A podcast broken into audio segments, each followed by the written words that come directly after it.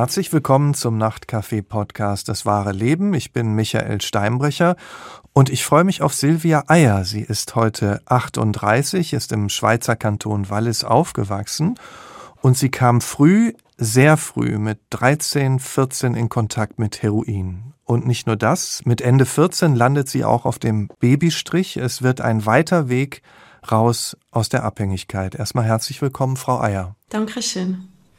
Frau Eier, gab es eigentlich auch eine Zeit in Ihrem Leben, in der Sie verheimlichen wollten, dass Sie all das erlebt haben? Ja, das gab es, die Zeit nach der Sucht. Und warum finden Sie es heute, ich meine, wir reden ja heute miteinander, warum finden Sie es heute wichtig, auch darüber zu reden, was Sie erfahren haben? Es war so, dass ich mich nach der Sucht sehr minderwertig gefühlt habe. Also ich dachte, alle anderen sind viel besser als ich, viel stärker als ich. Und ich bin wirklich nichts wert. Und da fiel es mir dann auch eher schwer, darüber zu sprechen. Und dass sich das geändert hat, das kam dann eher äh, mit meiner Auseinandersetzung mit dem Yoga. An dem Punkt, an dem ich meine ganze Geschichte auch akzeptieren konnte als mein Leben. Und der Grund, wieso dass ich heute auch so öffentlich darüber spreche, ist der, weil ich denke, dass die Geschichte anderen Menschen Mut machen kann, anderen Menschen, denen es vielleicht nicht so gut geht. Und auf der anderen Seite möchte ich auch immer gerne zeigen, dass wir andere Menschen nicht vorurschnell verurteilen sollten.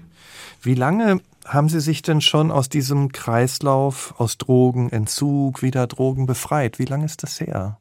Das ist jetzt zwölf Jahre her. Dann reden wir doch Mal über den Beginn. Ich habe gesagt, Sie sind im Schweizer Kanton Wallis aufgewachsen. Wie würden Sie Ihre Kindheit beschreiben?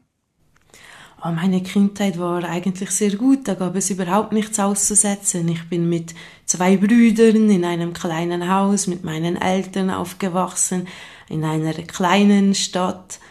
Es gab sehr viel Natur, wir hatten Tiere und wir waren sehr behütet. Hört sich sehr idyllisch an, so wie Sie das beschreiben, ne? Ja, es war auch sehr idyllisch, ja. Ja, und wie waren Sie so? Würden Sie sagen, Sie waren eher still oder eher draufgängerisch? Wie waren Sie so als Kind? Ich war eher still, aber als ganz kleines Kind ist das vielleicht noch nicht so sehr aufgefallen. Das kam dann vor allem, als ich in den Kindergarten musste. Da fiel das das erste Mal so richtig auf ich war halt schon immer sehr sensibel zu viele Menschen oder zu laute Geräusche. Dann war ich immer direkt sehr überreizt.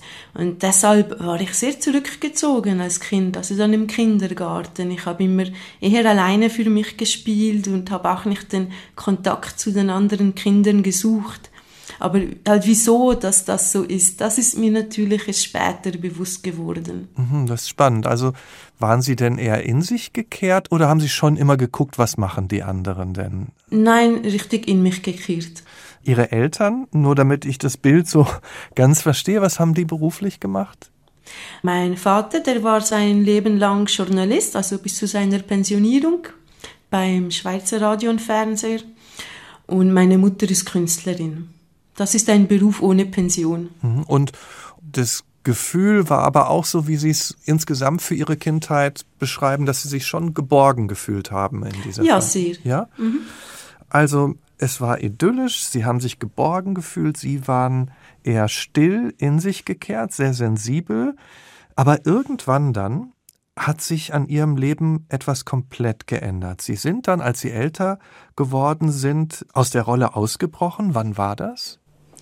Ja, das stimmt. Das war dann ungefähr so mit zwölf Jahren. Also heute, damals war mir das halt auch noch nicht so bewusst. Heute denke ich mir, dass ich einfach aus dieser Welt fliehen wollte, die ich einfach nicht gut ertragen konnte. Und ausgesehen hat das so, dass ich mir von einem Tag auf den anderen meine Haare zu einem Irokesen aber rasiert habe, die Haare gefärbt haben, zum Punk wurde. Und wenn Sie sagen, rebelliert gegen diese Welt, war das gerade dieses Idyllische, dieses Geordnete oder was war das? Wogegen haben Sie da rebelliert? Woraus sind Sie ausgebrochen? Ich denke zu einem gewissen Teil aus dem System, das ich nicht gut ertragen konnte, aber auch aus mir, weil ich konnte es ja nicht gut ertragen, das System. Das System von Druck und von immer nur Leistung bringen, das System konnte ich nicht gut ertragen. Sie sind dann auch Teil dieser Punk-Szene geworden. Was hat Sie denn daran fasziniert? Ja, dieses rebellische Sein. Und auch dieses Abgrenzen von der Gesellschaft, die ich eben damals nicht so gut ertragen konnte. Und dieses Anderssein und auch zeigen, dass man anders sein möchte. Nun haben Sie gesagt, Ihr Vater war immer Journalist, da beschäftigt man sich ja mit ganz unterschiedlichen Menschen. Ihre Mutter war Künstlerin. Wie haben die denn diese Veränderung aufgenommen, dass sie da plötzlich mit einem doch ganz anderen Haarschnitt nach Hause kamen und äh, ja ganz anders drauf waren als das brave Kind, das sie all die Jahre vorher kannten? Ja, also ich denke, sie haben es sich so erklärt, das sind jetzt halt die Teenagerjahre und haben das auch nicht sehr hinterfragt. Sie haben es beobachtet, es hat ihnen auch nicht gefallen, dass ich meine schönen langen Haare abrasiert habe. Aber ähm, bis zu einem gewissen Punkt muss man das Kind ja dann auch mal Kind sein lassen und machen lassen, was es für den richtigen Weg hält. Aber ähm, damals wussten sie natürlich noch nichts von den Drogen. Wann ging es denn mit den Drogen los? Mit den ersten? Die ersten Drogen so mit 13, also zuerst Alkohol und Zigaretten. Das Kiffen kam dann auch ziemlich schnell hinternach. Das war so mit 13 Jahren. Was waren das denn für Leute in dieser Punk-Szene, in dieser Clique? Waren das Leute aus der Schule? Waren das ganz andere? Wer hat sich denn da getroffen? Ja, das war noch so ein Mix. Ich hatte dort zum Teil Freunde auch aus der Schule, aber der größere Teil waren dann ältere Freunde. Mhm. Hatten Sie denn in der Zeit sowas wie eine beste Freundin oder einen besten Freund? Ja, hatte ich, ja. ja. Und war die dann auch in dieser Szene oder, oder eher nicht? Ja, wir haben da schon äh, den größten Teil zusammen erlebt. Hatten Ihre Eltern, weil Sie sagen, dann ging das mit 13 schon los, hatten die denn immer einen Blick auf das Thema Drogen? Nein, also das haben sie natürlich zu Beginn haben sie das nicht angenommen. Sie dachten halt einfach, das sind die rebellischen Teenagerjahre. Und ja, ich habe sie, wenn sie mich Sachen gefragt haben, habe ich natürlich auch gelogen. Also sie hatten auch gar keine Möglichkeit, das Ausmaß zu begreifen. Wenn Sie von dem Ausmaß sprechen, wie sind Sie zum ersten Mal in Kontakt mit Heroin gekommen? Ja, also dazwischen gab es dann noch so kleine Sprünge mit Ecstasy und Kokain und das ging dann aber ziemlich schnell zum Heroin. Ich denke, da war ich dann so knapp 14 und das war dann durch einen Freund aus, aus dieser Clique, der schon Kontakt hatte mit dieser Droge und äh, den haben wir dann gefragt, ob er uns nicht auch etwas mitbringt. Also wir, das heißt Ihre Freundin und, und Sie oder, oder wer genau. war wir? Mhm. Und dann haben Sie beide gemeinsam zum ersten Mal Heroin genommen? Genau, das haben wir. Und wie haben Sie diese Droge dann erlebt? Ja, das ist halt eben das Heimtückische an dieser Droge. Die ersten Male, an denen man diese Droge nimmt, das ist ein wahnsinniges Glücksgefühl. Man könnte wirklich die ganze Welt umarmen und der Himmel ist blauer und das Gras ist grüner und alles ist wunderschön, einfach durch diesen ganzen Glückshormone, die diese Droge in dir ausschüttet. Aber ähm, der Zustand dauert halt nur so lange an, bis man körperlich abhängig ist. Hm, also der Anfang erstmal hat viel versprochen. Ich frage mich auf der anderen Seite, ich meine, Sie waren gerade 14 geworden, haben Sie gerade gesagt. Gab es da nicht auch eine Hemmschwelle oder auch eine Angst? Ich meine, Heroin, jeder weiß, es ist gefährlich. War da eher Abenteuerlust da oder was war mit der Angst, die so viele in sich haben, zum Glück in sich haben? Die Angst war definitiv auch da. Ich denke, auf einer Seite haben wir uns auch gegenseitig so ein bisschen hochgestachelt. Und dann gab es immer diesen Film, den kennen Sie sicher auch von Christiane F. Das war wie Inspiration für uns. Wir wollten genauso sein wie sie und haben das durchgezogen. Das hat gar nicht abgeschreckt, sondern eher inspiriert, der Film. Bei mhm. uns war das das Gegenteil, ja. Ja, wo haben Sie das Heroin dann herbekommen?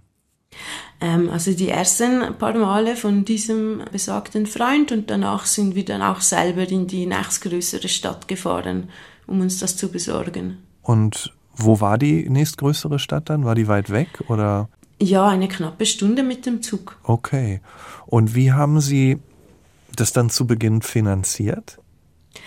Ja, das war dann halt gar nicht so einfach. Wir ähm, haben zuerst überhaupt die Drogenszene gesucht in dieser Stadt. Wir waren dann ja zum ersten Mal dort und haben uns eigentlich auf der Straße so durchgefragt, wo diese Szene ist und äh, schlussendlich haben wir sie auch gefunden. Aber viele Leute haben uns natürlich gesagt, ihr seid viel zu jung, um dorthin zu gehen. Äh, wir haben es dann gefunden und äh, ganz zu Beginn, als wir noch nicht körperlich abhängig waren, haben wir das einfach finanziert durch kleinere Diebstähle oder das Taschengeld benutzt und so. Also am Anfang höre ich so raus, kleinere Diebstähle, Taschengeld. Es war alles noch ein Abenteuer, aber Sie haben ja auch selbst angedeutet, das hört ganz schnell auf, sobald die körperliche Abhängigkeit dann spürbar ist. Wie lange hat das denn gedauert? Genau, also ich denke, das war dann schon einige Monate, bis wir wirklich körperlich abhängig waren. Ich habe es dann irgendwann gemerkt, irgendwann bin ich morgens aufgewacht in meinem Bett und ich hatte Schmerzen. Und da war mir dann sofort klar, so jetzt ähm, bist du abhängig. Und ging es dann eigentlich mehr darum, keine Schmerzen zu haben? Genau, das ist ja eben ähm, dieses Heimtückische an dieser Sucht mit Heroin.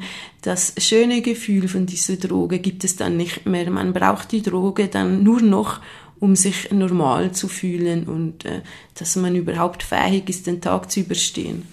Wenn Sie das so sagen, mit fähig den Tag zu überstehen, wie sah denn Ihr Alltag aus? Also, Sie waren 14, sind Sie zur Schule gegangen? Haben Sie das noch hingekriegt? Mehr oder weniger, ja. Mehr oder weniger? Also ab und zu oder?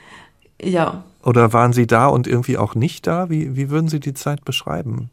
Ähm, also, meine schulische Leistung hat dann natürlich rapide abgenommen. Ich ich müsste mal das alte Zeugnis herausnehmen und schauen, wie viele Tage dass ich gefehlt habe. Aber ich glaube, es waren über 50 Halbtage in einem Semester.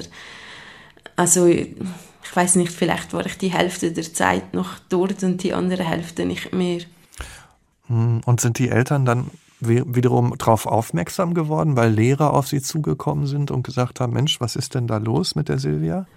Ja, klar, mit der Zeit haben sie dann schon gemerkt, da muss mehr sein, als einfach nur äh, das auf die Teenagerjahre abzuschieben.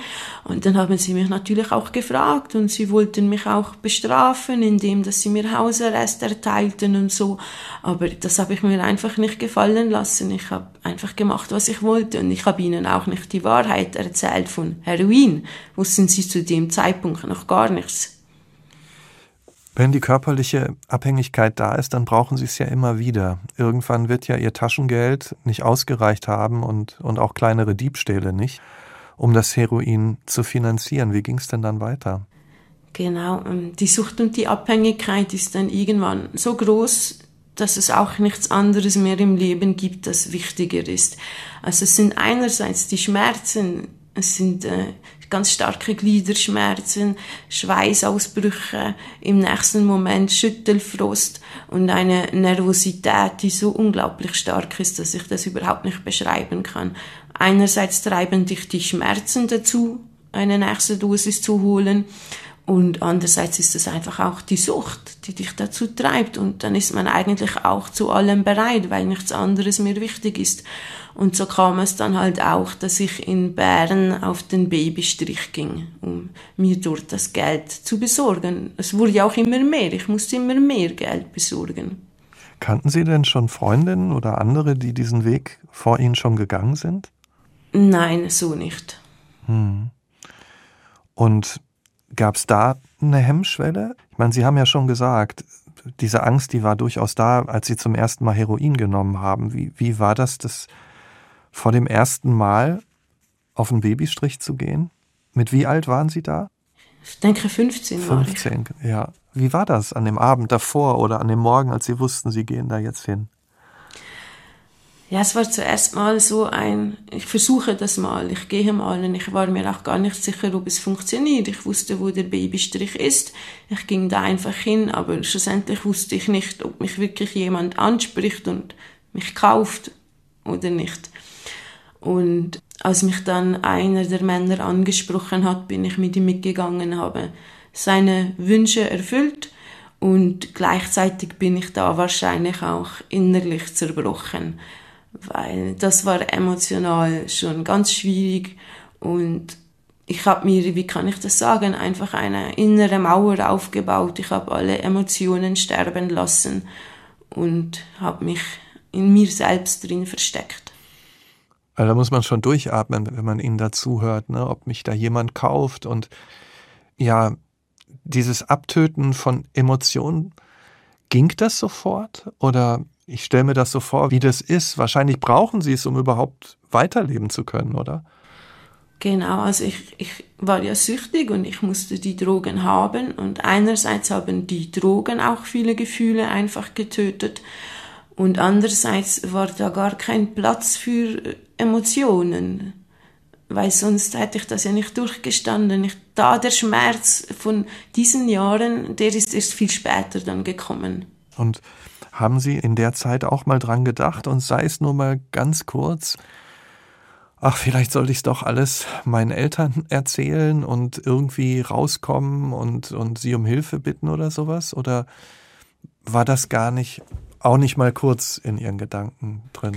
Nein, also zu diesem Zeitpunkt noch nicht, weil zu diesem Zeitpunkt war ich noch nicht so tief abgestürzt auf dem Boden, als dass ich mit der Sucht oder mit den Drogen wieder aufhören wollte. Aber ich hatte auch gar keine Zeit darüber nachzudenken, weil es ging dann auch ziemlich schnell, als mich die Polizei das erste Mal mit Heroin verwitscht hat und mich eingesperrt hat. Und dann mussten sie natürlich auch meine Eltern informieren und so haben sie es dann auch erfahren. Und wie haben sie reagiert? Ganz toll. Ja. Mein, mein Vater hat mich äh, bei der Polizei abgeholt aber er hat mich nicht angeschrien oder so. Er hat mich in den Arm genommen und hat mir gesagt, Silvia, das schaffen wir zusammen. Mhm. Und, und wie ging es dann weiter? Also da war es dann ja endlich, endlich, sag ich jetzt mal, endlich auch raus. Wie ging es dann weiter? Ja, ich musste dann vor den Jugendrichter und der hat dann eine Maßnahme angeordnet, dass ich in eine Therapie komme. Das ging ziemlich schnell. Vorher musste ich noch in einen Entzug, zwei Wochen und wurde dann ans andere Ende der Schweiz in eine Therapie verlegt. Und wie war das? War das gut für Sie, dort zu sein? Ja, also ich habe mich dem mehr oder weniger gefügt. Äh, welches 15-, 16-jährige Mädchen möchte schon eingeschlossen werden? Also habe ich mich dem zum Teil zumindest gefügt. Einmal ganz zu Beginn gab es da noch einen Ausbruchversuch. Und irgendwann habe ich mich dann so in mein Schicksal hinein ergeben. Wenn Sie sagen, Sie haben sich dann da so arrangiert, war klar, dass wenn Sie da raus sind, es doch, Sie doch wieder da ansetzen, wo Sie vorher aufgehört haben irgendwo? Oder hatten Sie tief in sich den Wunsch, wirklich von allem loszukommen in dieser Zeit? Ja, genau das war eben der Punkt. Ich wusste tief in mir, dass ich nicht davon loskomme zu diesem Zeitpunkt. Mir war immer klar, wenn ich da wieder rauskomme, nehme ich wieder Drogen. Ich, ich habe einfach wie das, das Ende dieser Geschichte noch nicht erlebt. Aber ich muss sagen, diese vier Jahre, die ich in dieser Therapie war, waren von dem her auch wirklich toll, weil ich durfte dort eine kaufmännische Ausbildung machen und ohne diese Therapie hätte ich keine Ausbildung gehabt später. Also das war super und dafür bin ich auch sehr dankbar, dass ich da sein konnte. Also Sie haben sich da schon was aufgebaut in der Zeit. Genau. Und, und wie war es dann nach all den Jahren, als Sie da rausgekommen sind? Wie ging es dann weiter? Ich bin direkt wieder abgestürzt. Direkt, okay. Direkt. Also gleich wieder dahin gegangen, wo Sie waren, gleich wieder Heroin heißt das übersetzt, oder? Genau, ich bin in dieser Gegend der Schweiz geblieben, in der Ostschweiz und nicht mehr zurück ins Wallis gekommen, aber ich bin sofort wieder in der Drogenszene gelandet.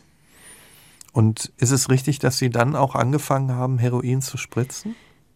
Genau, also jetzt rein von der Sucht her war es nach der Therapie schlimmer, weil die Zeit länger war, es waren viel mehr Jahre und ich habe auch gespritzt, statt nur zu rauchen und habe dann auch viel, man sagt dem ein Cocktail nehmen und das ist dann eine Mischung aus Kokain und Heroin und die macht auch besonders stark süchtig. Haben Sie auch mal Situationen gehabt, in denen Sie gedacht haben, ich überlebe das hier nicht? Ja, ich erinnere mich da speziell an eine Situation. Ich habe wieder Drogen besorgt, also Kokain und Heroin für diesen Cocktail. Und das Kokain war einfach schlecht da. Es war einfach Streckmittel und es war Dreck drin, auf Deutsch gesagt. Und ähm, ich habe das dann aber gespritzt Und ja, es fing Sekunden danach, fingen unglaubliche Kopfschmerzen an. Ich konnte mich überhaupt nicht mehr bewegen, kein Millimeter. Und ich habe Stunden und Stunden so ausgeharrt, weil ich auch gar nicht fähig war, ein Telefon in die Hand zu nehmen und den Notarzt zu rufen. Und da habe ich wirklich gedacht, so jetzt stirbst du. Das war es jetzt.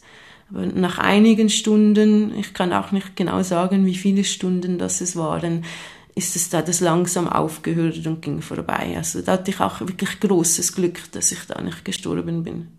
Und so eine Erfahrung führt dann aber auch nicht zu einem Umdenken, wahrscheinlich weil die körperliche Abhängigkeit dann einfach zu groß ist, als dass man sich da irgendwie so draus befreit. Ja, verstehe ich das richtig so von außen betrachtet?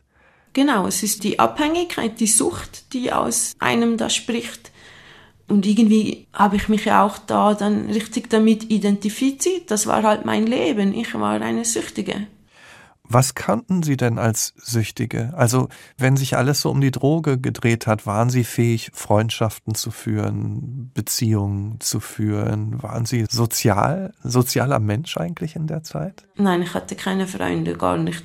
Ich hatte einen Partner, der auch süchtig war und sonst nichts. Und mit sporadisch Kontakt zu meinen Eltern. Irgendwann wussten sie dann auch, dass ich wieder süchtig bin. Irgendwann konnte ich es nicht mehr verheimlichen. Und ich denke ja, bis zu einem gewissen Grad mussten sie mich dann auch gehen lassen, um sich selbst zu schützen. Ist Ihnen bestimmt schwer gefallen, oder? Ich stelle mir vor, dass Sie gehofft haben in der Therapie, ja, ach Mensch, jetzt findet sie zu sich. Genau, ja. Das muss sehr schwierig sein. Konnten Sie loslassen? Also haben die das geschafft? Denn für meine Eltern war das sehr schwer. Sie haben auch ärztliche Hilfe in Anspruch genommen in der Zeit. Das war sehr schwer für sie zu ertragen, ihr kleines Mädchen, heroinsüchtig. Aber sie haben mir immer, immer gesagt, Silvia, wenn du zurückkommen möchtest, unsere Türen stehen für dich immer offen. Sie haben dann irgendwann auch geheiratet, sind aber über viele Jahre, trotz vieler Absetzversuche, von der Sucht vom Heroin einfach nicht weggekommen, haben zwischendurch dann auch in Griechenland gelebt. Das können wir hier in der Ausführlichkeit alles gar nicht wiedergeben. Aber nach all den Jahren, und Sie haben ja gesagt, das war eine lange Strecke, noch länger als eben vorher, bevor Sie in der Therapie waren. Nach all den Jahren, was hat Ihnen dann vielleicht zum ersten Mal den Impuls gegeben, sich zu sagen, hey Silvia, so geht's nicht weiter, ich muss doch da raus? Ja, wie Sie das bereits angesprochen haben, es waren sehr viele Jahre, ein sehr langer Leidensdruck und es war dann eben so, dass ich geheiratet habe und das war mein Dealer, den ich geheiratet habe. Und die Polizei hat uns dann eines Tages auch verhaftet und wir wussten, wir müssen vors Gericht und das war so ein Moment, in dem ich dachte, so, das geht nicht mehr weiter so. Da muss irgendetwas passieren. Und ich habe dann tatsächlich an dem Punkt meine Eltern gebeten, dass ich wieder nach Hause kommen darf, mit meinem Mann damals noch. Aber auch da in der Anfangszeit hat es nicht funktioniert, dass wir von der Sucht losgekommen sind. Es war schon mal ein bisschen besser, weil wir nicht mehr total in dieser Szene drin waren und auch nicht mehr gedealt haben. Aber die Sucht bin ich noch nicht ganz losgeworden und irgendwann war da so ein Punkt, wir hatten mal wieder kein Geld und es war alles so schwer und ich hatte wieder Schmerzen, ich hatte Entzug und da habe ich tatsächlich dann meinen Vater um Geld gebeten, um mir etwas besorgen zu können und das habe ich vorher nie gemacht. Und das war so der Punkt, an dem das Ende kam. Irgendwie habe ich in dem Moment gesehen und auch akzeptieren können, wie schlecht es mir geht, wie schwer das Leben ist, was da eigentlich alles mit mir geschehen ist in den letzten Jahren. Es war so ein Gefühl einerseits der Akzeptanz und durch das, dass ich das akzeptieren konnte, dass es mir so schlecht geht, konnte ich es auch loslassen. Und ich habe geweint, tagelang geweint. Und habe dann Hilfe in Anspruch genommen. Und dann hat es funktioniert. Es hört sich so an, als ob Sie sich zum ersten Mal so selbst wieder angeguckt haben. Ne? Ja. Was haben Sie denn gesehen? Also was ist denn aus Ihnen geworden? ein Häufchen Elend habe ich gesehen. Mhm. Ein Häufchen Elend und auch am Rande der Gesellschaft. Also mir ist auch nichts geworden. Ich hatte Mädchen, die mit mir zusammen in der Schule waren, die haben zwischenzeitlich dann auch schon geheiratet und Kinder bekommen oder einen guten Job erlernt und machten Karriere. Und ich war da ein, ein Suchthaufen am Rande der Gesellschaft, der nichts erreicht hat im Leben. Und ja, das war dann ich. Haben Sie sich auch geschämt irgendwie? Ja, sehr. Ich habe mich sehr geschämt, ja. Vor sich oder weil Sie auch sagten, dass Sie Ihren Vater um das gebeten haben. Das war eigentlich ja der Punkt. Was war denn da genau der Punkt? Wusste er, dass Sie sich damit Drogen holen oder warum war das genau die Wende? Ja, meine Eltern hatten zu dem Zeitpunkt wieder mal die Hoffnung, dass es besser ist, weil ich da ja wieder zurück im Wallis war und das war dann der Punkt, dass ich meinen Vater direkt um Geld für Drogen gebeten habe. Ich habe ihnen wieder einmal diese Hoffnung genommen. Und es war so ein niederdrückendes Gefühl, dass ich ihnen das wieder antue. Und ja, es, es hat mir wie so alles vor Augen geführt. Wenn Sie dann tagelang geweint haben, das ist ja auf der anderen Seite auch etwas Puh, ja, da waren ja dann die Emotionen plötzlich. Ne? Sie hatten ja gesagt, sie hatten die weggesperrt. Das ist ja auch erstmal was Gutes, ne? dass die mal wieder da sind. Wie sahen denn dann die ersten Schritte aus, sich wieder zu entdecken oder sich auf einen neuen Weg zu machen? Ja, so ganz wichtig war dann, ich bekam dann eine Ärztin zugeteilt und ich bekam ein Heroinersatzmedikament, Methadon nennt man das. Und dieses Methadon bekommt man, weil man da Milligramm für Milligramm ganz langsam das Medikament abbauen kann und so einen körperlichen Entzug verhindert. Und das Medikament habe ich dann drei Jahre lang abgebaut. Ich musste das jeden Morgen in der Apotheke abholen und dort trinken das jeden Tag und irgendwann, aber sie haben mir nicht gesagt, wann sie heruntergegangen sind mit den Milligramm. Und dann irgendwann nach drei Jahren haben sie mir Happy Birthday gesungen und standen da mit Blumen in den Händen und ich sagte noch so, aber es ist gar nicht mein Geburtstag. Und sie sagten mir dann, aber jetzt hast du einen zweiten, weil du hast kein Methadon mehr. Ach schön. Also hatten die das schon ausgefadet, ohne dass sie es irgendwie mitgekriegt haben? Genau, ja weil Sie so sagen, drei Jahre, wie alt waren Sie denn in dieser Zeit eigentlich? Also, als ich aufgehört, das letzte Mal Heroin, als ich aufgehört habe, da war ich so 25 dann. Und dann die drei Jahre Methadon danach noch. Sie hatten viele Jahre, wo Sie zwar einen Ehemann hatten, aber der war Ihr Dealer. Also Sie haben ja selbst gesagt, so richtig Beziehungen führen, Freundschaften führen, das war Ihnen ja gar nicht möglich. Mussten Sie dann auch erstmal wieder sich selbst entdecken und gucken, wer bin ich denn eigentlich? Genau, und das war sehr schwer für mich. Also von meinem Ehemann habe ich mich dann kurz darauf getrennt, als ich aufgehört habe, weil er persönlich noch nicht so weit war und plötzlich war die Verbindung weg, das, was uns zusammengehalten hat, war dann einfach nicht mehr da. Mhm. Und dann habe ich mich von ihm getrennt, fand dann aber auch einen neuen Partner, aber habe mich auch wieder sehr auf diese neue Partnerschaft fixiert und immer noch eigentlich keine sozialen Kontakte nach außen. Und das lag aber auch daran, eben weil ich mich so minderwertig fühlte. Plötzlich wusste ich ja wie nicht mehr, wer ich bin. Ich, ich war jahrelang einfach eine Süchtige, das war ich dann plötzlich nicht mehr. Und man hat das auch an meiner ganzen Körperhaltung gesehen. Ich hatte den Blick immer zum Boden hin, die Schultern angezogen. Ich fühlte mich ganz klein und minderwertig. Und das war sehr schwer für mich. Dieses Neugeborenwerden hat ja eigentlich mehrere Dimensionen. Ne? Einerseits die körperliche Abhängigkeit loszuwerden, aber auf der anderen Seite mit 25 plötzlich zu sehen, ich erlebe das Leben wieder ganz anders. Haben Sie durch andere Menschen dann sich selbst langsam gefunden oder durch bestimmte Leidenschaften oder wie, wie haben Sie sich da auf den Weg gemacht?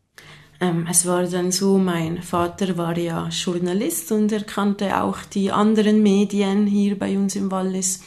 Und er hat dann einfach mal einen Chef von einer Zeitung, einer kleinen Regionalzeitung gefragt, ob er sich nicht vorstellen könnte, mich zu 50 Prozent bei ihm aufzunehmen und mir den Journalismus etwas beizubringen. Mein größtes Hobby oder meine größte Leidenschaft war tatsächlich schon immer das Schreiben. Und er hat mich dann so ein bisschen unter seine Fittiche genommen, hat mir alles gezeigt und so. Ich durfte dann erste Interviews führen und hatte dann tatsächlich auch erste Erfolgserlebnisse. Ich konnte dann auch das Medienausbildungszentrum hier in der Schweiz besuchen und dort Kurse belegen. Und das war ganz toll. Also ich konnte meiner Leidenschaft nachgehen, das, was ich gerne tat. Und im Schreiben fand ich mich auch gut, da hatte ich keine Minderwertigkeitsgefühle, weil da wusste ich einfach, das liegt mir. Aber wenn ich ein Interview führen musste mit einem Präsidenten oder wenn ich an eine Medienkonferenz gehen musste, ach, ich kam mir so klein vor. Aber da hat mir dann das Yoga geholfen. Ich habe ganz viele Bücher zum Thema Yoga und auch Taoismus verschlungen ja, die haben mich so wahnsinnig fasziniert. Das hat mir eine ganz neue Welt eröffnet, eine ganz neue Denkart, statt mich eben klein zu fühlen. Haben mir diese Bücher gezeigt, nein, du kannst dich akzeptieren, so wie du bist. Und das, was du erlebt hast, macht auch der Mensch aus dir, den du heute bist. Und so Step by Step konnte ich dann langsam anfangen, mich einfach anzunehmen und zu akzeptieren. Also haben Sie sich auch getraut, auf das zu schauen, was war, ne? Und das auch für sich einfach anzunehmen. Genau. Und in eine Yogastunde habe ich mich damals noch nicht getraut. Da war ich noch zu scheu dafür. Aber irgendwann habe ich dann auch das geschafft und besuchte meine erste Yogastunde. Und es hat mich halt von Anfang an so richtig gepackt. Ich habe von diesem Tag an praktisch täglich zu Hause Yoga geübt und auch diese vielen Atemübungen, die man dort lernt, das hat mir so geholfen, auch mit dieser Überreiztheit, die ich schon als Kind hatte und die nach der Sucht natürlich zurückgekommen ist, auch mit dem besser umzugehen. Gab es denn in dieser Zeit, in diesen Jahren, auch Situationen, in denen Sie gemerkt haben, ich sollte an die und die Orte am besten nicht mehr hingehen? Also wo Sie vielleicht doch wieder es gelockt hat, in alte Gewohnheiten zurückzukehren oder war das einfach weg? Mm, so genau kann ich das gar nicht sagen. Also mittlerweile war ich natürlich auch schon oft wieder in Bern und das macht mir eigentlich auch gar nichts aus. Und auch hier im Wallis gibt es Drogensüchtige, die ich noch kenne von früher, die den Ausstieg leider auch nicht geschafft haben. Und ich grüße die auf der Straße, wenn ich sie sehe, aber habe da sonst keinen Kontakt. Aber es gab einmal einen Rückfall in diesen zwölf Jahren. Und zwar ist eine sehr enge Freundin gestorben, die ich auch schon von früher kannte. Gleichzeitig oder kurz danach hat mein Freund mich verlassen und irgendwie kam ganz viel zusammen. Und ich war in einer anderen Stadt auch, es war Solothurn, es war gar nicht Bern, die Stadt, in der ich vorher immer war. Aber ich bin dort plötzlich vor der Drogenszene gestanden. Das war Zufall, ich bin einfach da vorbeigegangen. Und dann habe ich mir etwas gekauft und es mit nach Hause genommen und es zuerst mehrere Tage auch überhaupt nicht genommen. Es lag einfach da auf meinem Tisch und dann habe ich es genommen. Und heute denke ich, es war gar nicht mal so schlecht, dass mir das passiert ist, weil ich habe mich nur elendig schlecht gefühlt und okay, es ist geschehen, man muss nicht zu fest daran halten, man muss es auch wieder gehen lassen. Ich denke, wenn man sich dann nur Gedanken macht, oh nein, jetzt hattest du einen Rückfall und jetzt ist all die Zeit, die du clean warst, verloren. So ist es nicht. Es war ein Rückfall, ich habe ihn abgehackt, bin weitergegangen und seit diesem Rückfall weiß ich auch wieder, nein, es bringt nichts. Also. Wie lange ist das jetzt her? Der Rückfall, ah, das ist jetzt sicher auch schon wieder zwei Jahre her. Das ist ja gut, wenn man auf so eine längere Strecke dann schon wieder zurückblicken kann ne? und sich sagen kann, ja, das hat mich nicht wieder da reingeholt. Nein, es hat, ganz im Gegenteil, es hat mir gezeigt, dass ich das überhaupt nicht mehr will. Sie haben ja sich angeguckt, haben Sie gesagt, ne? Mit Abstand betrachtet, fragen Sie sich im Nachhinein manchmal auch, was sind das eigentlich für Männer, die mit Mädchen schlafen, 14, 15, die erkennbar auf den Strich gehen, weil sie Drogenprobleme haben? Also, ich frage mich wirklich im Nachhinein immer noch, wie kann es das geben, mitten in der Stadt und ohne dass Leute einschreiten? Stellen sich solche Fragen auch? Ja klar, es gibt es, weil es einerseits halt die Männer gibt, die bereit sind, diese Dienstleistung in Anspruch zu nehmen und auf der anderen Seite gibt es halt die Frauen, die entweder aus einer Sucht oder aus einem anderen Grund diesen Schritt gehen müssen. Aber freiwillig macht das da ganz sicher niemand. Es ist auch vielleicht noch eine andere Situation als jetzt in einer Großstadt, in der es ein Rotlichtviertel gibt. Da ist es vielleicht noch einmal etwas anders. Ich habe mir oft die Frage gestellt, was sind das für Männer? Und ich kann und ich denke, ich will sie heute nicht mehr beantworten, weil heute ist das alles für mich wie ein Teil aus einem anderen Leben. Es ist sehr weit weg, ich habe es verarbeitet.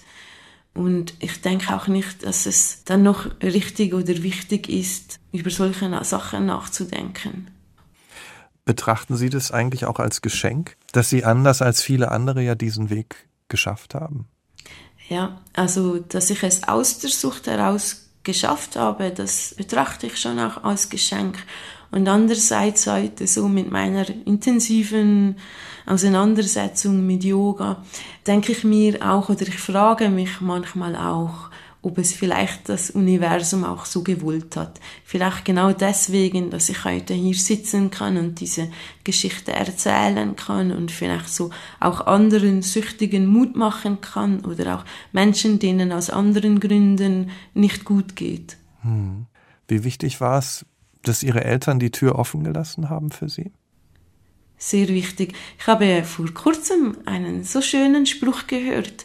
Der ging so, man fällt nie tiefer als in den Schoß der eigenen Familie.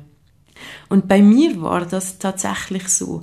Aber es ist halt leider so, dass ganz viele süchtige Menschen von ihren Familien verstoßen werden. Und das finde ich ganz schade, weil dadurch nimmt man ihnen eben auch die Möglichkeit, es zu schaffen und zurückzukommen und wieder in ein geregeltes Leben hineinzufinden.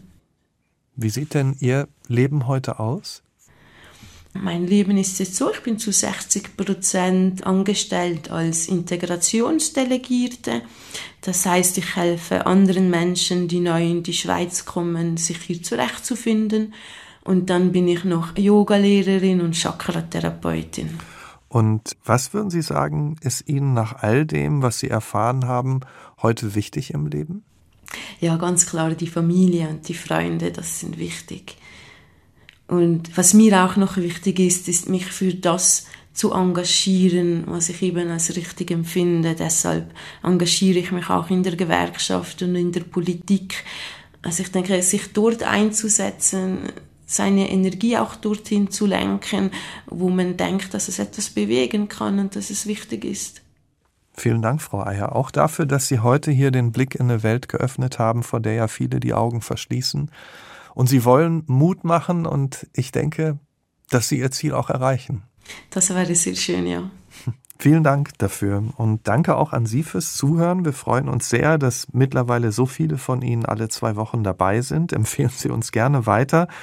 Und wenn Sie selbst mal mit Ihrer Geschichte dabei sein wollen, dann schreiben Sie uns einfach. Bis bald hier im Nachtcafé-Podcast Das wahre Leben. Ich bin Michael Steinbrücher. Wir hören uns.